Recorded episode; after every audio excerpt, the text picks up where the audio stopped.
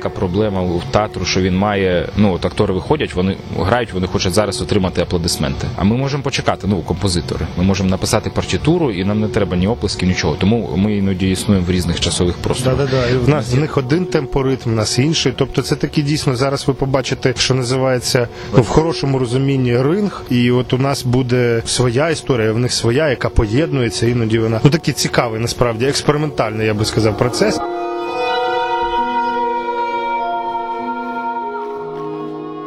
Пряма мова із підвалу Франківського державного театру, де Ростислав Держипільський ще раз експериментує із акторами та заграє із глядачем. Цього разу спільно із корінними франківчанами Романом Григорєвим та Ілей Разумейком, засновниками Київської інституції Нова опера, яка за останні роки що тільки не робила із жанром опери. У цей раз нас обіцяють як не залякати, то хоч трохи настрашити Гамлетом Шекспіра у перекладі ще одного франківця Юрія Андруховича. І що ж сталося, точніше стається із маестро драми у Станіславові. Слухайте далі.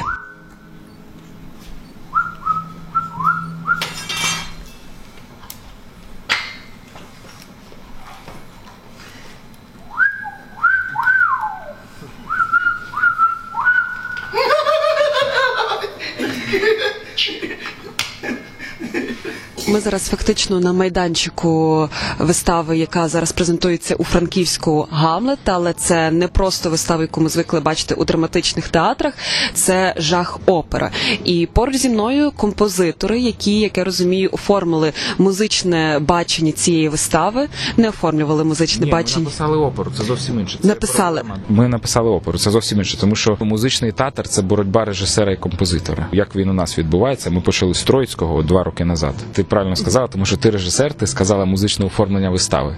А у нас музика це зміст в опері. Ну тому що це опера. Те, що не дограють актори, те, що не просто не дограють, вони все переграють навіть, але те, що може сказати музика, значно більше і зміст, і взагалі передати стан ефекту настільки потужно і мощно, що вона просто стає самобутньою. І в опері, власне, музика це ну якби чи не одна з головних ключових взагалі меседжів передачі змісту. Тобто, дивись, у нас є формація, яка називається Нова опера. Ми займаємося новим музичним театром, і у нас це наш четвертий проект. Перший був опера Йов з Владимиром Троїцьким, друга це була сонопера з Тарасом Прохаськом, третя Вавилон з Новостроїцьким, і зараз з Ростиславом Держапільським. Зараз це називається опера Жах Гамлет, але у нас є інший варіант назви це драма Примюзіка. Так називалась перша опера, і вона співпадає по часу, по рокам з Гамлетом. Мало того, от ми з Ромою досліджували для цієї вистави спеціально таку тему, як музика в Єлізаветінському театрі, і там теж було дуже багато музики. Проблема в тому, що вона не зберіглася, але там були великі музичні інтерлюдії, там були музиканти обов'язково. Навіть у, Шекспіра в багатьох п'єсах, там коли король каже музиканти, грайте або щось таке. Дуже багато музичних вставок, коли актори співпрацювали з музикантами, і мало того, що саме цікаве, там був дуже розвинений саунд дизайн. У нас тут є електронна музика, там були спеціальні всякі штуки. Там ат вони коли зображали бо привидів, вони скрежетали по залізу, били в якісь штуки спеціальні. Це дуже цікаво. Це дослідження. Тому в чомусь те, що ми робимо, це реконструкція. Що було, якби Гамлет був би оперою, але можливо він не був оперою. Тобто, фактично, ми зараз робимо те, що було колись в 17 столітті. Це варіація. Ні, ні, ну це така умовна реконструкція, але у нас, звісно, є своє е, бачення і свій продукт. Він абсолютно сучасний, але питання в тому, що він теж тоді використовував інструментарій, дві скрипки, тобто два струнних інструмента. А в нас це віолончель контрабас, була труба літавра, а в нас це ударник і валторна, і була цитра. У нас це електроніка, і то і піано, і синтезатор. І одним словом, це така дійсно, але це умовна реконструкція. То, що стосується інструментарію, плюс у нас є три лінії, три жіночих голоси, там сопрано, мецо-сопрано і контральто, і хор монахів, хор зомбі. Ми їх так трактуємо по-різному. Та вони у нас такі образи. Сьогодні я дізналася, що є фактично таке невеличке протистояння, конфлікт між композиторами і режисерами, виборювання свого місця, свого права на існування. А як з Держипільським довго виборювали те, що ви бачите, чи все таки хтось десь переміг, хтось десь програв? Ми програли. Потім Держипільського ми запитаємо, що саме він виграв.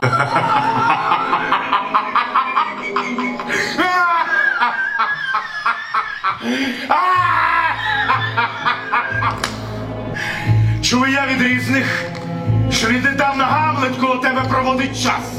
І то дедалі більше. І це тобі не так же неприємно. а? Якщо це правда. Ці чуткі розмови, тому що я тобі сказати. Мало ти дбаєш про ім'я і чистоту. Що є з вами? Але що довелося пробачити, що довелося дозволити режисеру, який бачив все таки насамперед драматичне акт. Текст, монологи і діалоги акторів. Да, але це довелось пробачити, залишити, і з цим довелось жити, працювати. І от ми зараз будемо це Монолог робити. Гамлета, Да. бути чи не бути, який заглушає там прекрасну музику. Ми проти. У нас виходить так: є увертюра заявочна, все, все сказано в музиці. Далі пішов текст, окей, питань немає, інаугурація, ну там по сюжету. І потім до наступної нашої арії десь кілометр ще оцих діалогів. Тобто, у нас е, ну ми це трошки інакше для себе бачимо і позиціонуємо. Та річ не в тому. Питання, звідки взявся цей ефект? Точніше, цей дефект, що стався фактом. Бо факт дефекту бачимо в ефекті. Принаймні з ним. І все, не грайте. Зараз же Ірма тут буде спригати, не чути, що вона говорить. Дуже важливий текст, не грайте. Да, да, да. Тобто, е, отут треба закінчити. Як закінчити? Ми тільки починаємо качегаритись, і у нас є така сцена мишеловка. І чим більше ми будемо її. Там, де е, да, да, да. цей пантоміма, знаєш, є там театр в театрі в Гамлеті. Да? От ця сцена вона дуже важлива. Це вона центральна музична, До вона речі. сама складна, авангардна. Да. До речі, як ми запропонували вирішення цієї сцени, це приїжджає е, не просто театр, а оперний театр. От, власне, нам Актори да. Це у нас оперні співачки. І вони там співають оперними голосами, а потім роблять цю пантоміму. Смерть Ганзага, алегорію. Да, це, це дещо нагадує там Шонберга або ну дійсно сучасну оперу, і нас власне боротьба за час. От ми хочемо, щоб відключилися всі театри, все, що можливо, просто виключити і включити от реальну музику, хоча б там 10-15 хвилин. Я розумію, що це вирізає трошки концепт, бо в нас опера, грубо кажучи, вистава в виставі. Для нас це дуже важливо, і це то, чому ми це робимо. Ми користуємося самими різними засобами. У нас взагалі почалося з Вавилона, почали еклектикою займатися полістилістикою. А тут у нас таке певне продовження. Тут у нас вже є джаз, блюз, джаз-блюз. Я не знаю. Тобто ми не равнодушні до цього ще напрямку, але тут ми раз і його так знайшли. І Ілюха взагалі грає чорні такі акорди. Да, ну круто. У нас є тут така аля кустуріця, я би сказав. Сербські похорони, коротше, така весілля. Да. похорон, да. Потім у нас є тут електроніка, дуже велике значення вона має. Ну, Вона Бароко, там якісь там з Генделя такі цитати. Ну, коротше, всяке різне. Є хорали, є якісь. Ну коротше, да, такі. Там рок. Ну, коротше, можна перераховувати. Ну, да. Коли ми говорили з композитором, вони казали, дуже багато довелося е, вам іти на поступки в драматичних таких рішеннях, бо вони звикли працювати, коли їм режисери дають більше простору для повітря, для творіння. Що ви вигравали? Що ви відбирали від композиторів, як вони кажуть? Чи ви не помітили такого? Це композитори собі щось вигадали? Ні, ну насправді це був такий процес, тому що е, вони створювали музику, ми створювали свою ситуацію, і потім докупи це зводили. Так, це була проблема, але це дуже крута штука. Я і вони йшли на поступки, і йшли ми на поступки. Я прекрасно розумію, якщо ми беремо, що це створюється музика, у нас жива музика, музиканти, вони вже є дієвою особою, і це круто. Я казав, що від цих двох зіткнення цих двох таких світів має народитися щось третє. Я, і воно народилося, дякувати Богові. Мусили йти ми разом на якісь поступки. Як можна взагалі передати оцей елемент жаху? Все ж таки, це не кіно, коли можна якимись ефектами, виведенням звуку в з різних сторін до глядача, який перебуває в просторі тут і зараз. Як ви досягаєте цього якраз елементу? Ми тут дуже багато від кіно в цій постановці ми приміняємо. У нас є цитати от в цій, можете вгадаєте їх чи ні. У нас є цитати з трьох наших улюблених режисерів. Тут є цитата з Тарковського, цитата з Ларса фон Трієра і цитата з Кустурці. Ну всі їх побачите, якщо ви кіно дивитесь. У нас багато кіноприйомів. У нас же є електронна музика, у нас є всякі Да, крім ефекти. того, у нас, наприклад, закінчується один номер е, дуже жвавий «Sein oder nicht sein», це бути чи не бути німецькою мовою. Він дуже виразний, яскравий, і ми зразу накладаємо такий кінематографічний прийом. Зразу після цього абсолютно інша музика на контрасті, але та візуальна історія працює в накладку на цю історію. Тобто є певні два-три плани, які постійно працюють. До речі, у нас була прем'єра як акторів. Тепер актори це наші колеги, тому що е, Ілля зіграв Йоріка. А Рома це дух батька Гамлета. Він теж нічого не говорить. Він диригує, грає на контрабасі, але він управляє привидами, і вони говорять, ніби його голосом він насилає екзорцизм. То є кілька син екзорцизму таких, і от він цим всім керує. А на прем'єрі в Глобусі в 1601 році привида батька Гамлета грав Шекспір. Зараз от Роман Григорій. Мені здається, це визначний момент для української музичної режисури. Я так буду говорити.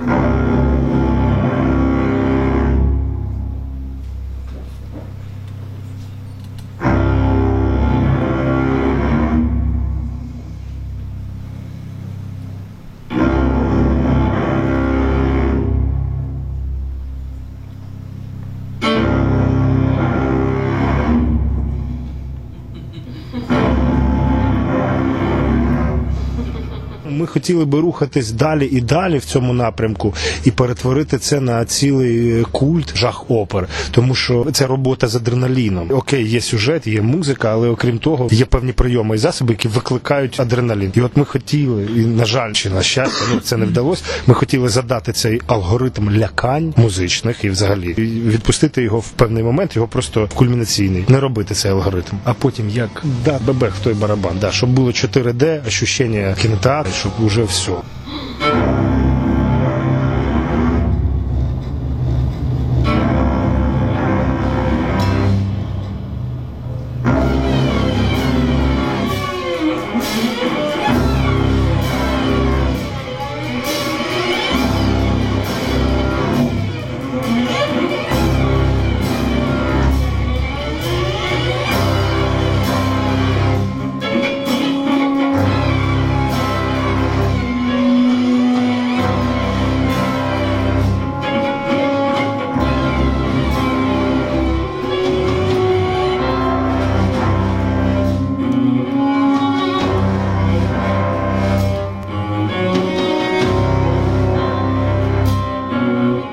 Склад Токс, і це пряма мова із підвалу Франківського державного театру, де нещодавно відбулася прем'єра неопери жахів Гамлет за режисурою Ростислава Держипільського. А також композиторами опери виступили Ілля Разумейко та Роман Григор'єв.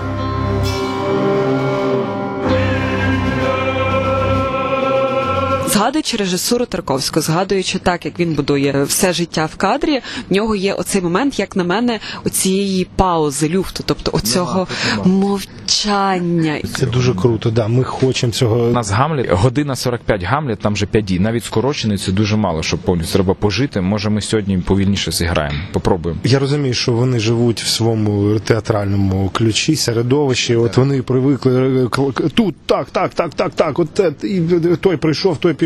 Тут зразу така дія, така сцена, такі мізен-сцени. А у нас ми так, от прийшли до якогось висновку певного. Все, відпусти, хай ці люди переварять. Ну хай вони це ну пропустять через себе. Хай вони це зрозуміють. Не можна ж зразу їм вкладати інше, інше. Це давай ми зараз будемо кормити тебе олів'є, шубою і от всім підряд, і так плотно і пивом. Потім а ще стопарик водки. Ну я не знаю. Ну це такий от ефект. Всього багато. А для нас хочеться оцих, да, от як ти кажеш, в Тарковського це дуже є така. Ну не це не пауза.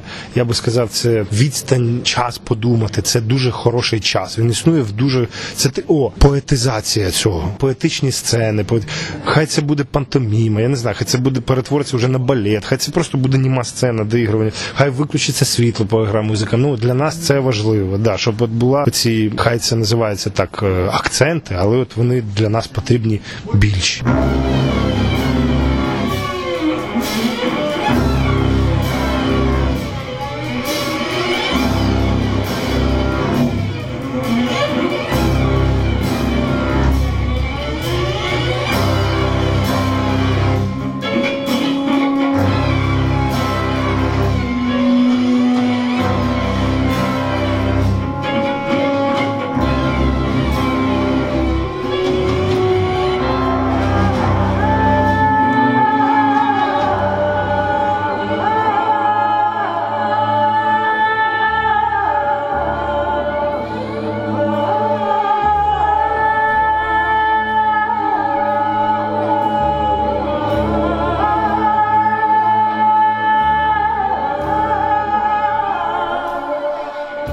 Це якась така реміністенція всіх його Ну, відчуттів. Гамлет для режисера це дуже важливо. Це понятно. Звісно, він готувався довго і І, і в цьому театрі ніколи не було Гамліта, і в нього це вперше постановка, і в цьому підвалі. По-перше, в мене ніколи не було там якоїсь такої амбіції, що от я такий режисер, хочу поставити Гамлета, Шекспіра, що це що це насправді це вершина драматургії, світової класики. Воно прийшло спонтанно, власне, від простору цього, який є от, от в підвалі нашого театру, в цьому машинному залі. Простір продиктував. Власне, ми з, з Романом Григорієм зайшли сюди. Ну, і виникла така ідея щось тут створити. А потім виник Гамлет. І я просто побачив цю локацію, і зразу народилася ідея, концепція, е, чому, що це є святилище, що це є цвинтар, що це їхня така усипальниця датських королів, які тут загинули, і вони вже тут мертві всі. Тобто це такий собі сон мертвих, дія мертвих. Додали там ми багато чого. У нас є три відьми, чи то Еринії, ми їх назвали з Макбета, Шекспіра теж взяли. Ну і ви, ви, ви бачите, яка це специфічна локація. І вже в цьому руслі ми почали е, рухатися. Якщо це мертві, то зрозуміло, це не, не, не, не лірична і ніяка е, інша історія. Музику, композитори наші геніальні, Ромко Григорів, і Ілля Розумейко, теж в такому ж е, жанрі стилі і створювали.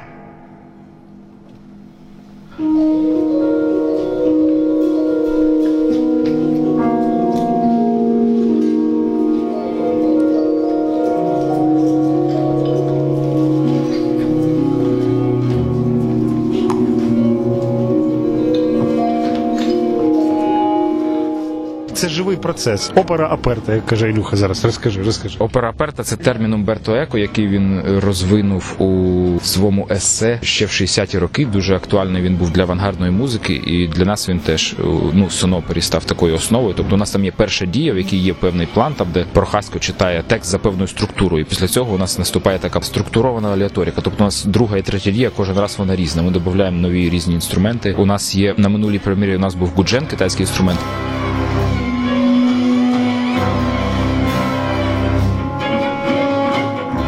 Нас є дуже чітка система. і Якщо Полоній вчасно не прийшов, то у нас починається проблема. А він не йде, а у нас а нам грати. А у нас же ж поїзд їде, партитура готова. От ми і зациклюємося на одному місці. І щастя, що у нас всі професійні музиканти: Жанна Марчинська, Андрій Надольський, Назар Спас. Це все дуже круті музиканти. І от ми зациклюємося, зациклюємося, де ж цей Полоній йде? Полоній, Полоній, Полоній прийшов.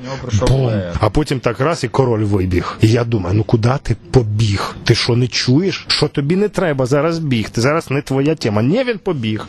Ну окей, побіг. Тепер живи в цій музиці. Да, побіг, от тепер маєш. Тепер от в цій музиці давай працюй, там читай свої тексти.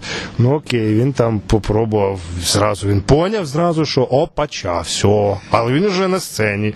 І він почав уже в цій музиці жити. Ну, звісно, ми там допомагаємо один одному. Навіть мене вчора я забув, коли ми маємо вступити на цьому монолозі, чесно.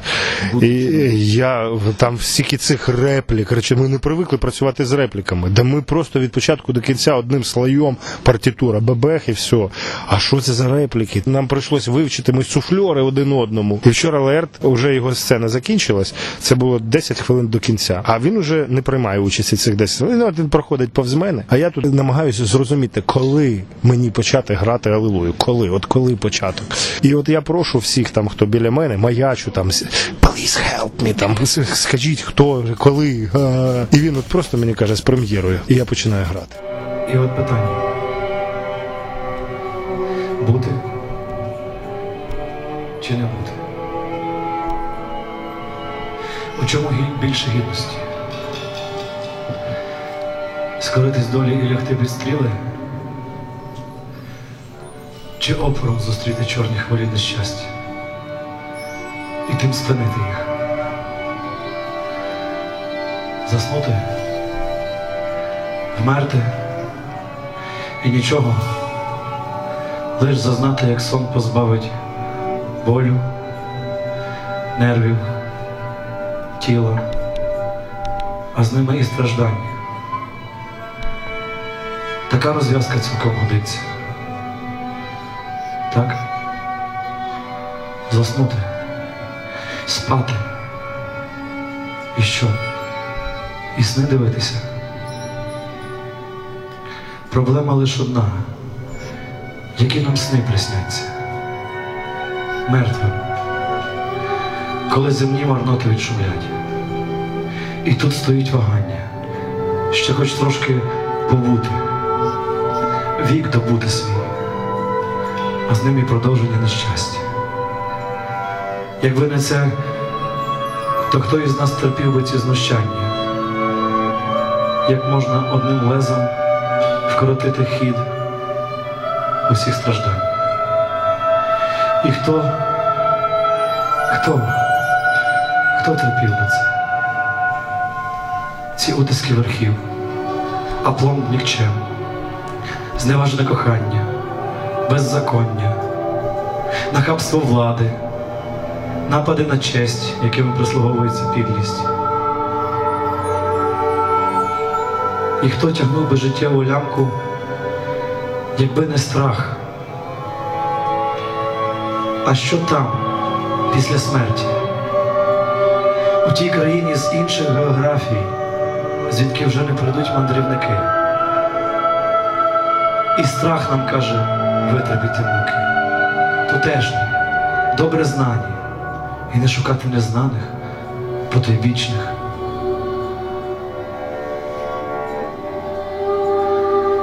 Винен розум. Це він блідими робить нас і барви поривів наших.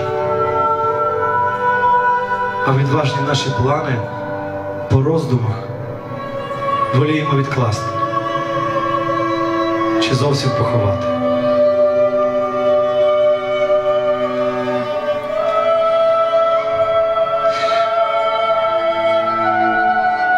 Хтось тут є?